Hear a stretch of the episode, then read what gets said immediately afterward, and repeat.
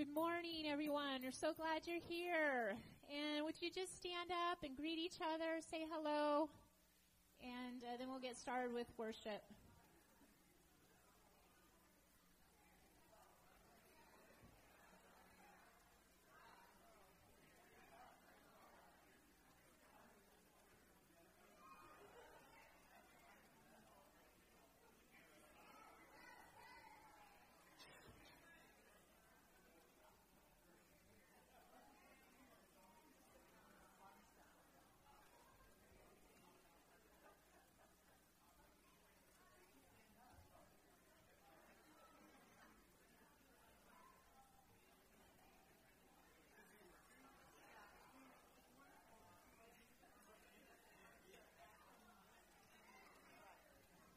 In Psalm 27, Psalm 27, 14, 13 first, we'll start with that. It says, I truly believe I will live to see the Lord's goodness. Wait for the Lord's help. Be strong and brave and wait for the Lord's help. And then in 2 Timothy it says, um, God did not give us a spirit of timidity, but a spirit of power, love, and self-discipline. And these next songs are just about how God is a powerful God. And Luke reminded us last week just to pray big prayers, and because our God is a big God. And so um, we don't have to be afraid. We can be courageous. And uh, that I have comfort in knowing that our God is able to do much more than we can ask or imagine. So we're going to sing about those truths this morning.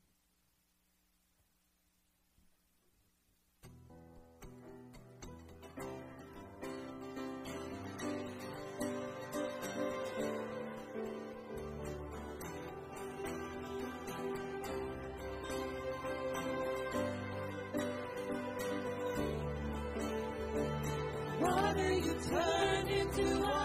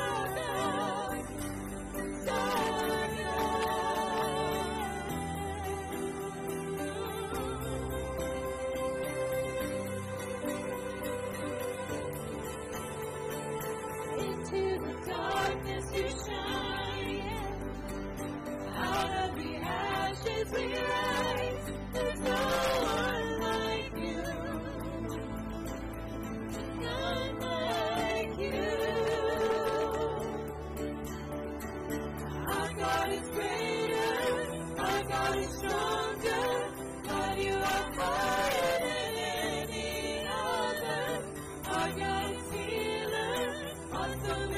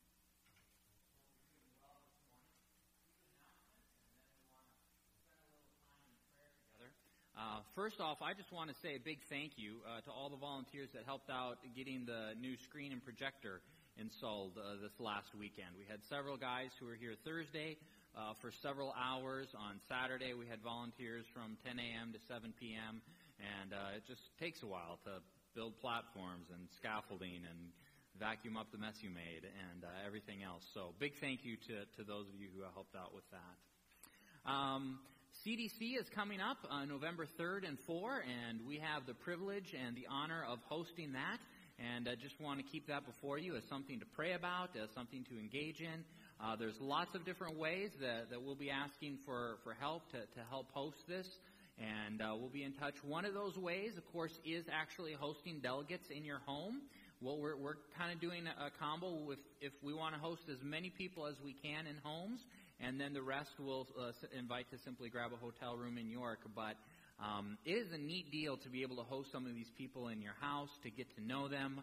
Uh, last year when we were in Montana, I had the opportunity to stay with Frank and just to, to get to know him better and, and his wife better was just a real treat. And so if you've got some uh, extra beds uh, that are available, uh, would love for you to, to let us know because that is just a neat way uh, for us to show hospitality to them and just to get to know them more. So uh, that will be coming up on November 3rd and 4th. Um, the other thing, I'm going to pass around sign-up sheets for the garage parties. Um, again, just kind of to, to, keep this bef- before us. Um, let's see. I'll, we'll skip the kids here and just go straight to you. Um, the with the garage parties, um, those are um, uh, for Halloween evening, and I just I, maybe I'm biased, but I just love the garage parties. I think it is so much fun to be able to host a party with your friends, uh, to be able to have your entire community come to your house to come to the party that you are hosting. Uh, I believe that I meet more people that way than if I were going door to door. I mean, we kind of live on a busy corner, but um, I just meet so many people that way. And actually, I think it was last year one gentleman stopped by. He didn't even have kids. He was just new to town, saw a party, came out, chatted, and we had a great conversation for a really long time.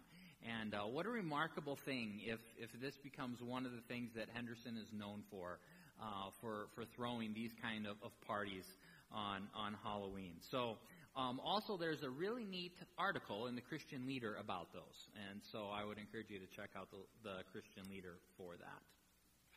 Um, one other announcement. Um, some of you may know that um, Loretta Jost was taken into Lincoln for um, um, for a heart, well, something with heart. They weren't sure at the time. They just knew that something wasn't right. Um, they went in with the scope and they found that one artery was clogged 95%. They fixed it there on the spot, and she they should be getting checked out of the hospital in like 10, 15 minutes if all goes as planned. So I am thankful for science and technology that can fix a clogged heart and you can be coming home the next day. That is remarkable. So, uh, but we do just want to continue to, to pray for them and, uh, and, and for her recovery.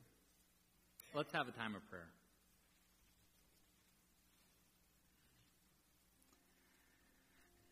Heavenly Father, we want to start by praying for the victims of the Las Vegas shooting, Lord, and for their families. God, so many families were torn apart that night.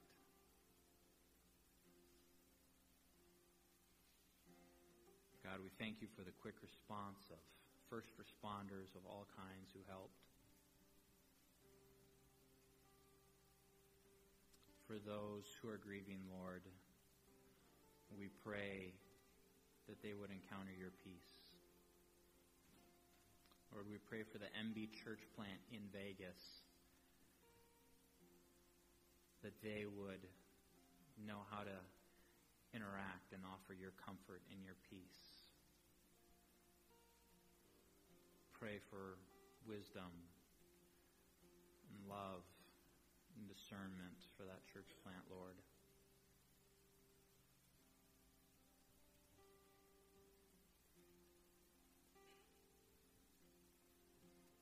And Lord, at the same time, we thank you for lives saved. We thank you that Loretta, that by your gift of medicine and technology, most likely her life is extended. That Olivia, as she recovers, we praise you that her life is extended.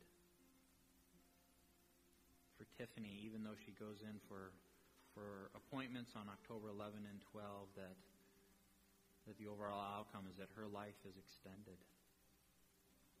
For Mark Jost, his life is extended. We thank you, Lord. So, Lord, this morning our, our hearts are just this blend of gratitude and grief. And Lord, we just lay both of those at your feet. And Lord, for places where we are grieving personally, where we are hurtling personally, God, we just invite you into that space. God, for anyone here who is personally grieving, I ask that you would speak to them, that you would give them a picture, that you would give them a word of comfort.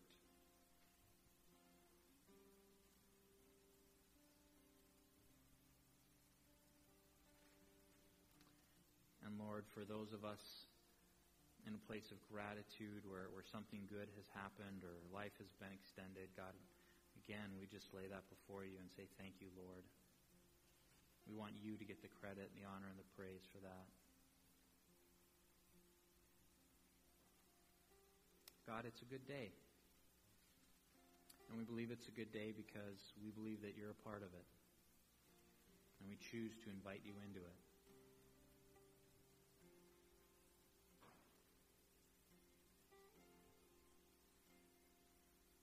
Lord, I pray that our lives, our marriages, our families, our community involvement, our church would proclaim the message of your gospel to all those around us.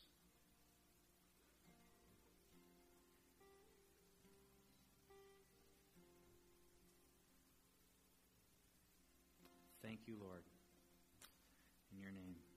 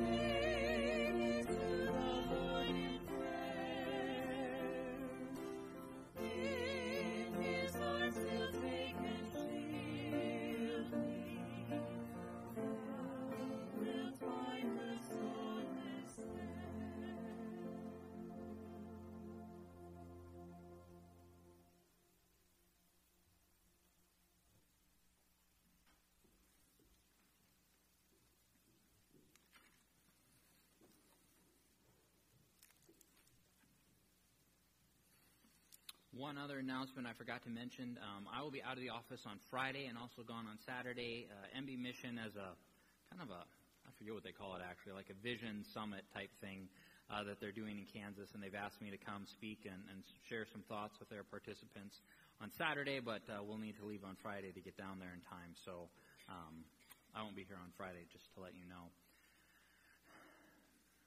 Uh, between December 1911 and January of 1912, there were two expeditions that left within a month of each other, and their destination was the South Pole.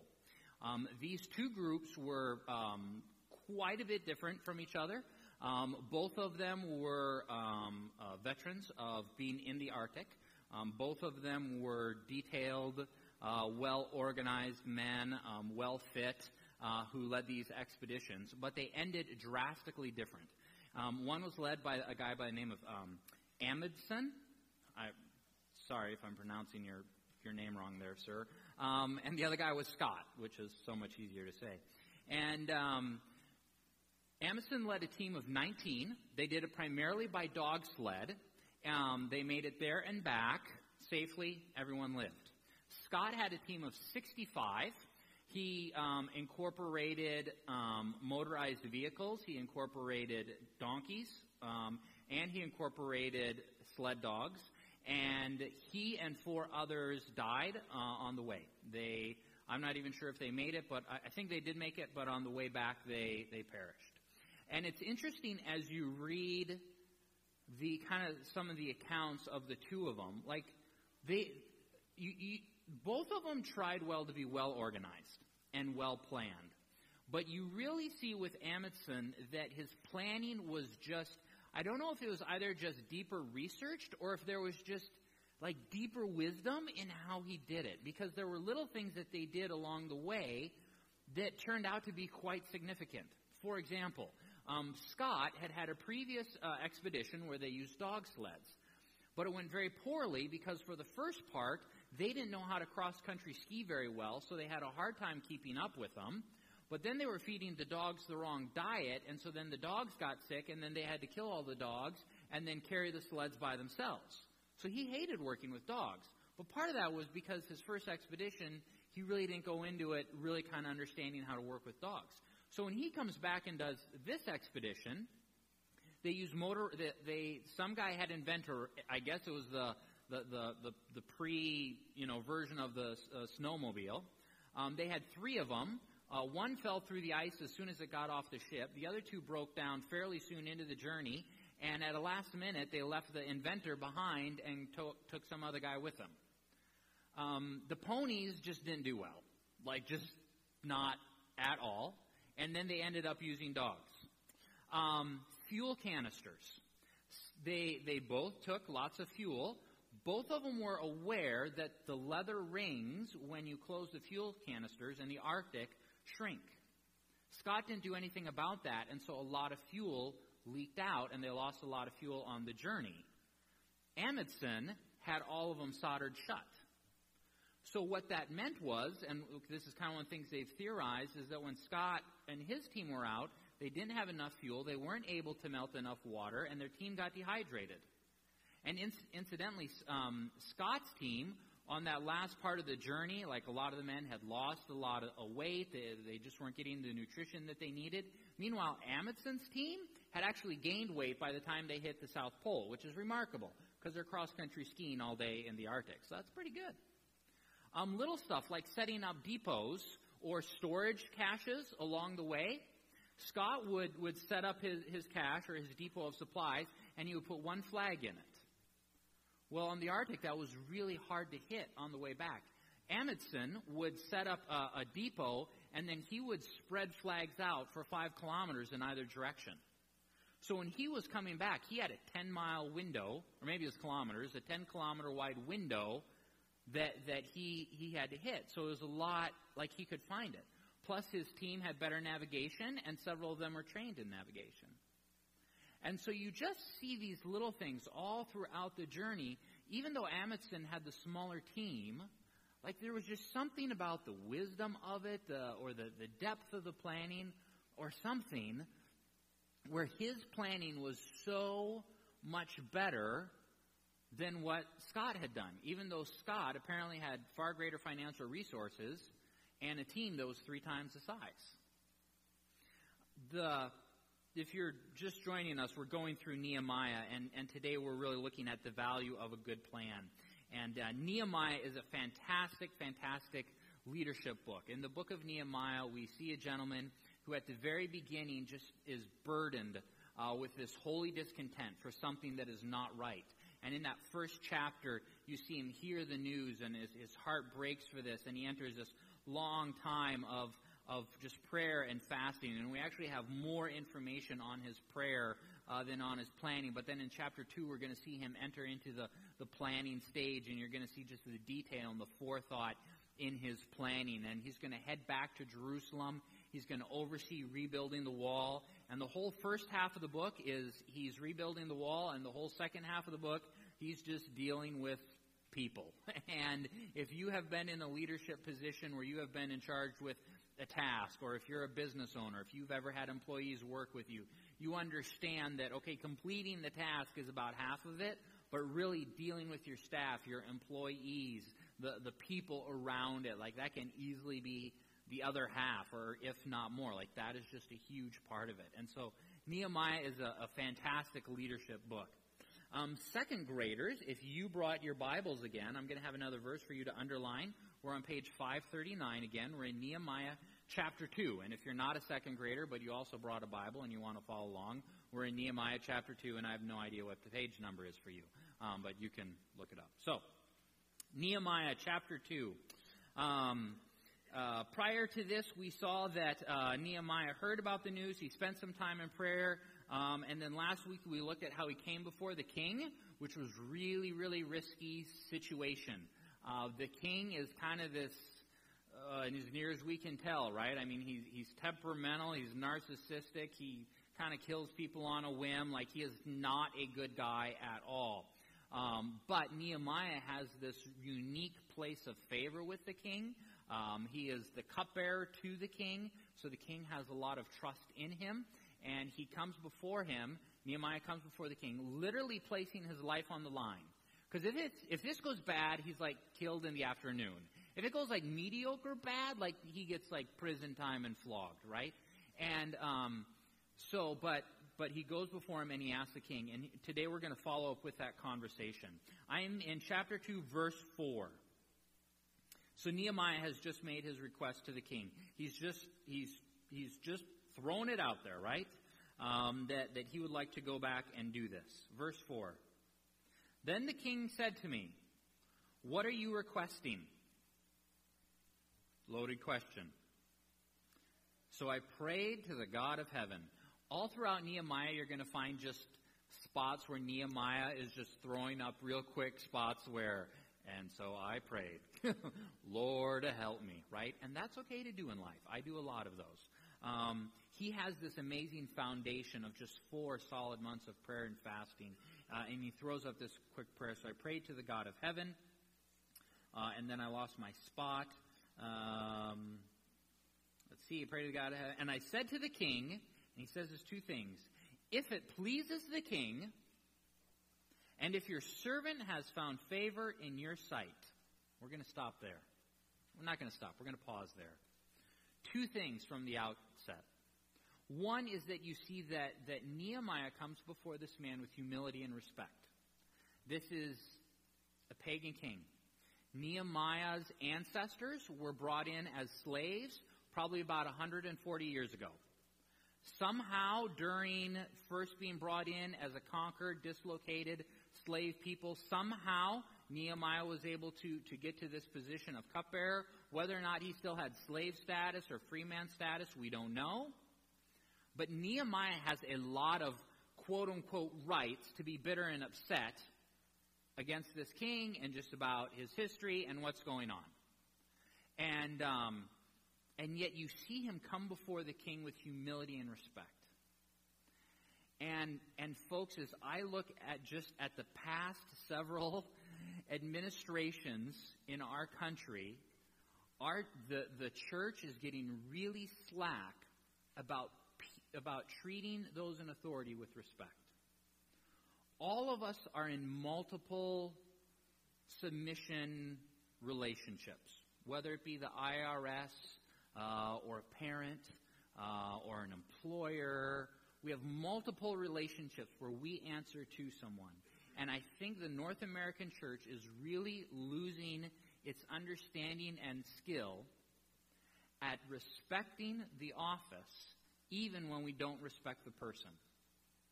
Even when we are scripturally called to disobey those in authority over us, to still have a tone and an attitude of respect towards the office that is over us. David modeled this perhaps better than anyone in his relationship with Saul. Um, you see Paul exhibit this remarkably. Um, even, I believe, in the life and teaching of Jesus, you see him have this approach.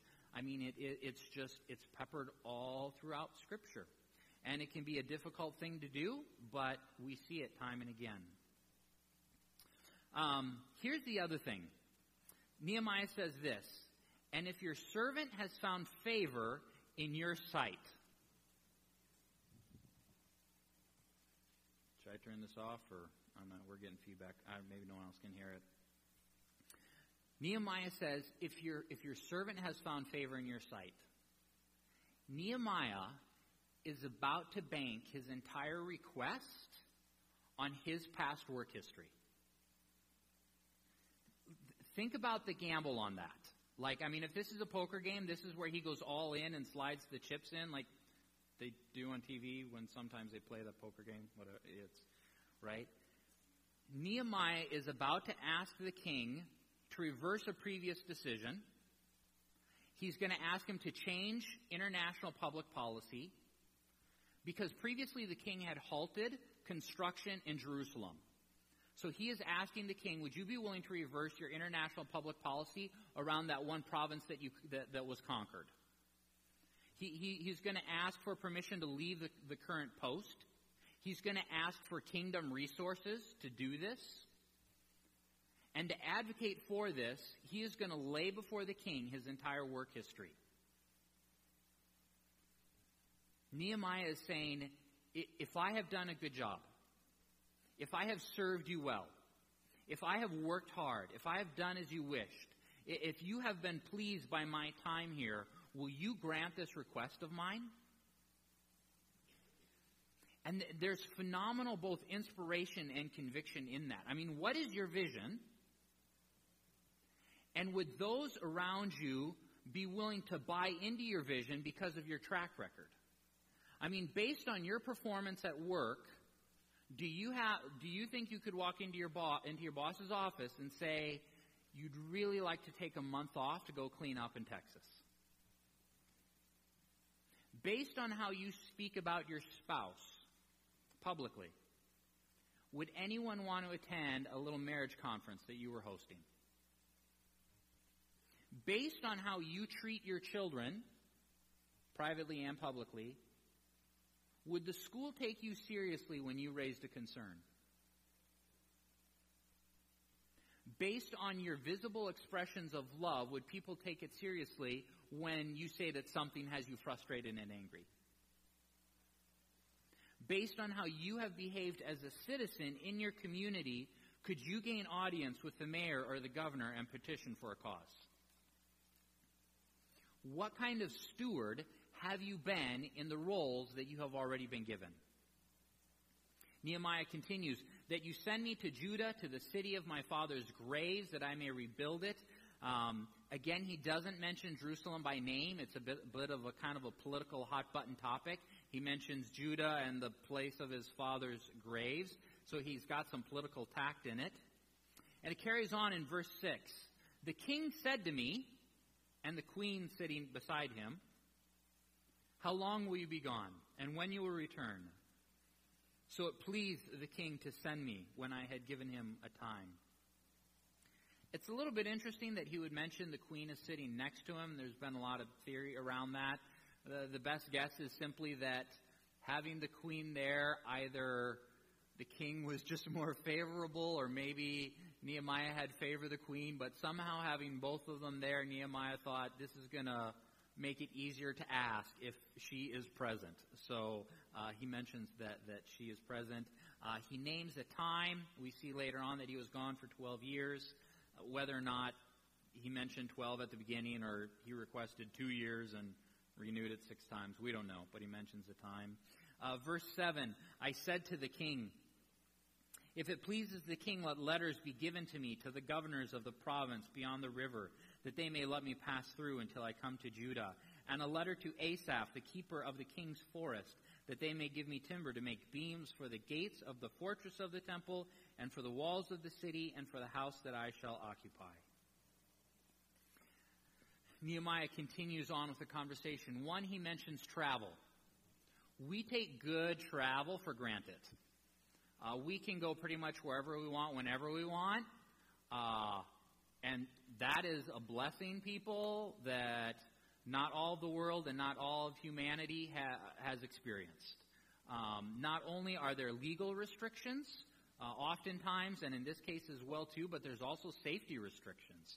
Uh, we see that Nehemiah, um, or that the king actually sends a military escort with Nehemiah, including letters to get him through these other provinces. Because remember, the previous edict was no more building.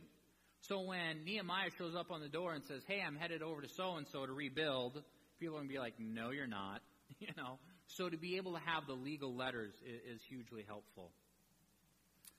Uh, he asked for permission to the forest. I had assumed that forest meant like forest. Uh, no. actually, it's a Persian word. Um, pardes is, is the root word on that. It actually means, originally means beyond the wall. Um, so it, we're actually talking about an enclosure, a park, uh, a nice retreat area, a royal garden, someplace fenced in, someplace that is on the other side of a wall. And actually, this word is the root word for our word paradise. And so I love the fact that Nehemiah comes before the king and literally asks for the keys to paradise to get the timber to rebuild this place. He's going to rebuild three things. He's going to rebuild, or he's going to build a fortress. That's going to go on the north side of the temple.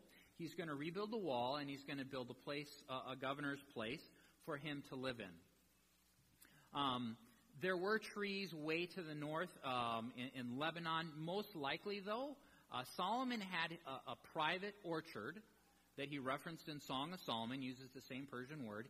He had a private orchard just a few miles south of Jerusalem.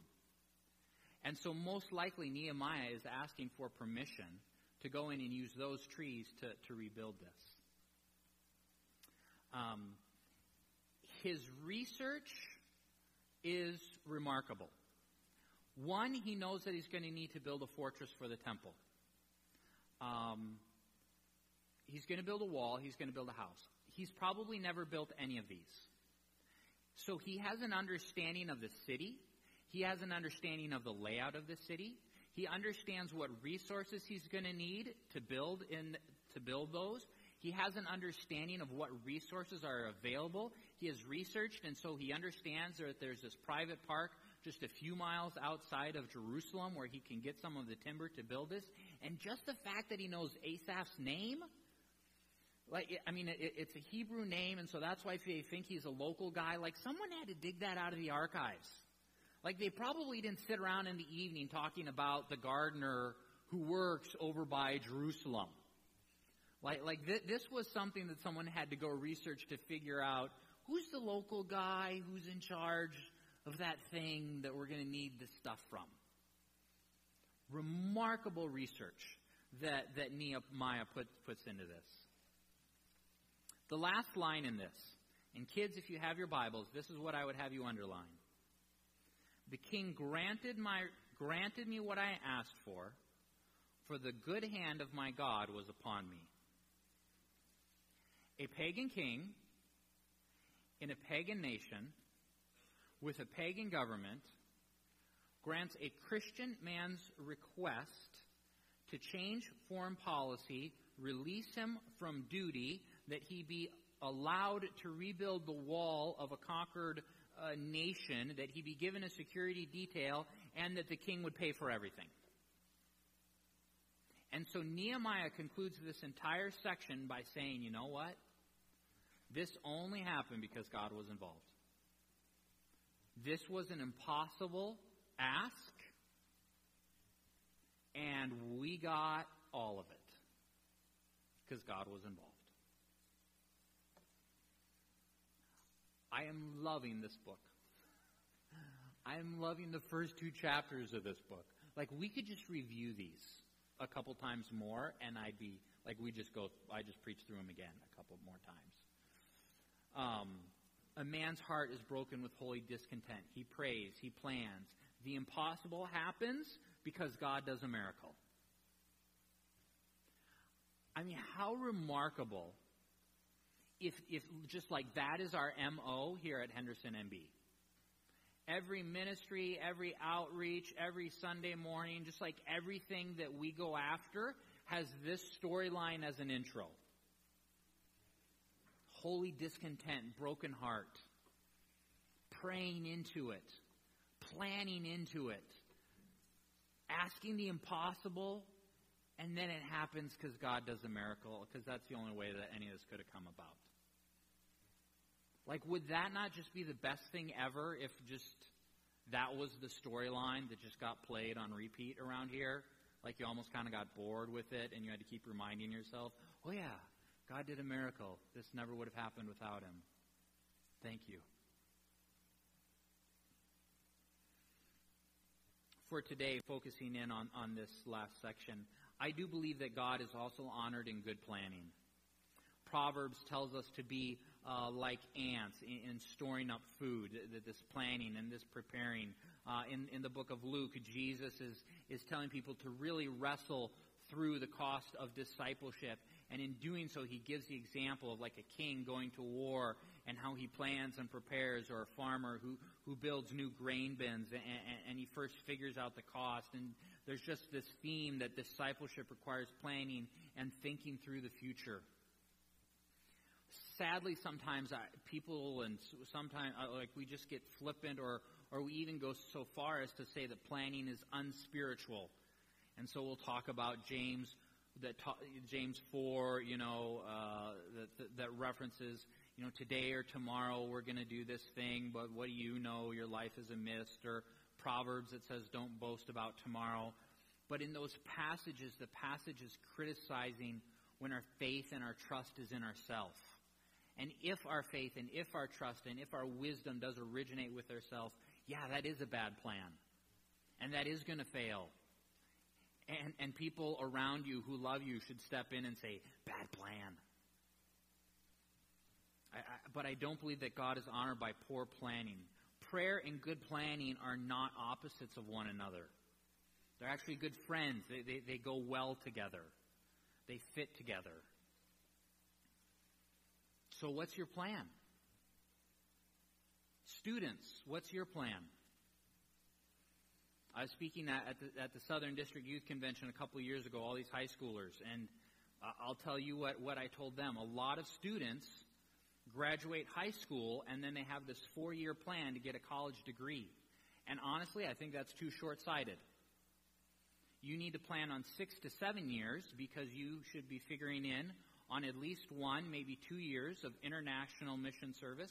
And you should probably, if, if you want to be competitive in your business field anymore, you should probably plan on getting a master's degree as well. And if you go into that with a good plan, you can combine and overlap and double duty, you know, like you can make a lot of that stuff happen. But if you don't have a plan, those things don't happen.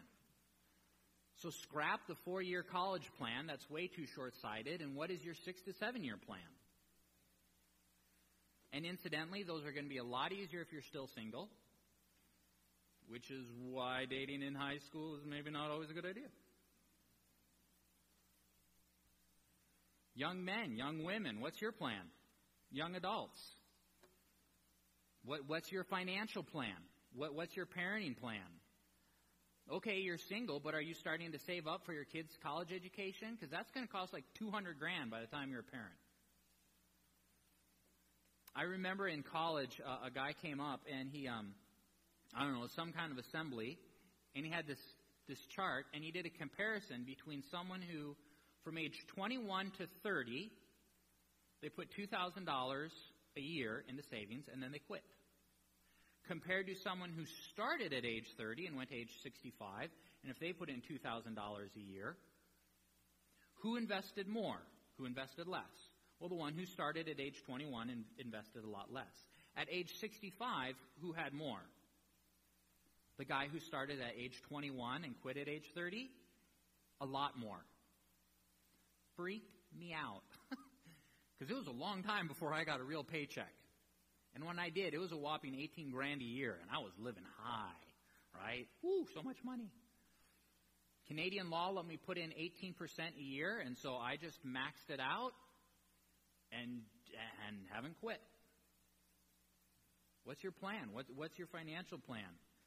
Do you uh, what's your plan for for saving for for yeah, like I said, college kid? Do you have a tithing plan? Have you figured that out? A travel plan? Adults and young adults, what's your plan? What's your plan to get smarter? What's your plan to get better? How are you continuing not just to better yourself as a person, but, but in your profession and, and, and just understanding of world and world events? Your profession has changed. I don't care what it is, it's changed. Maybe it feels like it hasn't changed much, but I bet if you compare your profession to 50 years ago, I bet it was a lot different. And so maybe the change was slow, but it's different. What's your plan? How, what books are you reading? What podcasts are you listening to? What videos are, are, are you watching? For me, this last year, just around work, um, was focused on church operations, church growth. One of these years, want to do some stuff on preaching. Um, this year, both myself and as a church, just trying to think through leadership development and evangelism. Like everything changes. Parents, what's your plan to help your kids navigate tomorrow? Our friends in Abbotsford are kind of in an interesting position. Um, there's a, there's a new push um, in the schools, and it's I was trying to the the the who all the BC Ministry of Education, the Teachers Federation, um, the University of British Columbia Teaching uh, uh, Faculty. Um, they're all coming together around something called SOGI, which is sexual orientation and gender identity. And it's a little bit hard to figure out if this is just something they're hoping to see happen or if they actually have full authority to require this mandate. But what they are doing is they are, um, children are asked to identify their own gender. They'll have 65 options. Um, you, you don't get to discriminate against them. They are allowed to dress in accordance with their chosen gender. They're allowed to choose a restroom in accordance with their chosen gender. Teachers are being encouraged to no longer say boys and girls and to no longer say moms and dads. Um, the government is moving forward with this without vote or discussion, like they're just wanting to do this. Um, it is very active to intertwine this with all aspects throughout K through 12 curriculum. Um, the, uh, I mean, they have all kinds of promos and instructional videos and resources for teachers and how to bring in certain books and posters that you can get. Um, parents are not allowed to opt out, and the push is that this is for all, school, all schools, inclu- including the Christian schools. Now, in the U.S., we had a bunch of conflict because Target said, you know, they made some decisions around bathrooms. In BC, this entire agenda, the push is to that everyone is taught this, K through 12, and that educators be required to teach this. All right, so what's your plan? Because that, like, that's our future. like, we're, I mean, that's that's the direction that we're going. And agree with it, disagree with it. Increasingly, that's going to become the reality. So, like, what's the plan? Retirees, what's your plan? You're you're closer to the finish line than any of us. What's the plan? One of the best compliments I have ever heard at a funeral was that he sprinted across the finish line. So you're you going to sprint across the finish line, or are we just going to kind of amble that direction? How about as a church? What what what's our plan? I mean, we, we started with this vision. I mean, what's our contemporary contextual expression of the Great Commission, the Great Commandment? And so we came up with grow disciples and multiply churches who glorify God and transform communities. And now we're slowly kind of working that down layer by layer to say, okay, now how do we functionally work that out? Large group, small group, no group. We recognize that each one of those provides something that, that the other one can't. That my personal Bible reading time, my no group, provides something that my Sunday school class can't, but my Sunday school class or my small group provides something that the Sunday service can't. And so for spiritual growth, I need involvement in all three. Wednesday Night Live. Uh, we have got quarterly strategic outreach events. Trying to get better at strategic prayer. Developing a culture of evangelism. Better leadership development. Holding fast to the truth of Scripture. Good stewardship in, in the things that we, we've been given. Better involvement and learning from missions. And it kind of comes back to what kind of church do we want to be? What kind of church do we want to become? You start with the end in mind and you work towards that. What's our plan? Because you can have no plan and then you'll just kind of drift to who knows where. Probably nowhere. Our lives and our church should be characterized by this MO by issues that burden us deeply, by issues that we pray about extensively. We talked about that last week. If all of your prayers from the last two weeks were answered to the full, how much would the lives of those around you be changed? Like, I mean, would anyone be saved? Would any ministries be fully funded? Would any national conflict be resolved? Uh, would any reconciliation happen? Or is it just like happy kids and more money?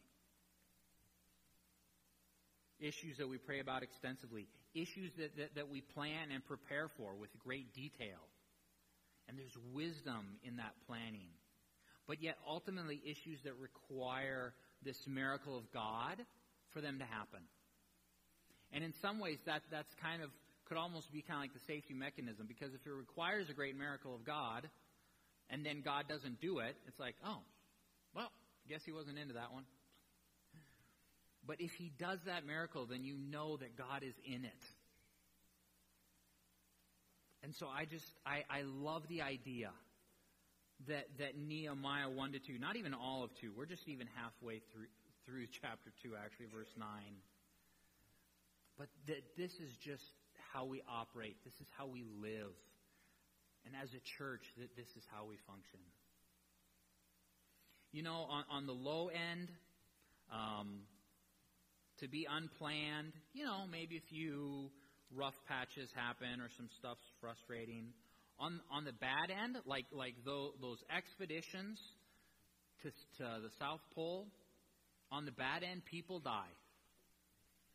And you may think, well, that's a bit drastic. Actually, that's the mild version of what we're dealing with because we're, we're dealing with eternity. Like we're dealing with, with the souls for all of eternity. And so the cost is really high for us to do this well and, and to get it right. This is the kind of church that excites me, and that's the kind of church uh, that I'm excited to be a part of. Let's pray. Heavenly Father, we continue to thank you for the, the wisdom that you have given us in the book of Nehemiah. Lord, I pray that for, for each of us here, um, yes, we would pray big prayers like we talked about last week. Lord, but I also pray that that would be coupled with good planning. Lord, I pray that you would give all of us here just an understanding of the times, an understanding of our environment, an understanding of the future, and that we would plan well. That, and that we would plan not just for ourselves, but for those around us. That we would plan well for, for our children, that we would plan well for our spouses, that, that we would plan well for our future and, and for our retirement. Lord, as a church, I, I pray that, that we would be good planners with incredible foresight and looking down the future. And Lord, what kind of church do you want us to be? What kind of church do you want us to become? God, it is a privilege, a privilege, and we stand by that. It is a privilege that you invite us to work with you to see your kingdom come on earth as it is in heaven. And God, we want to be very, very faithful in that. We thank you for this day. Ask your blessing upon all those who are gathered here. We love you, Lord. Amen. Stand as we respond.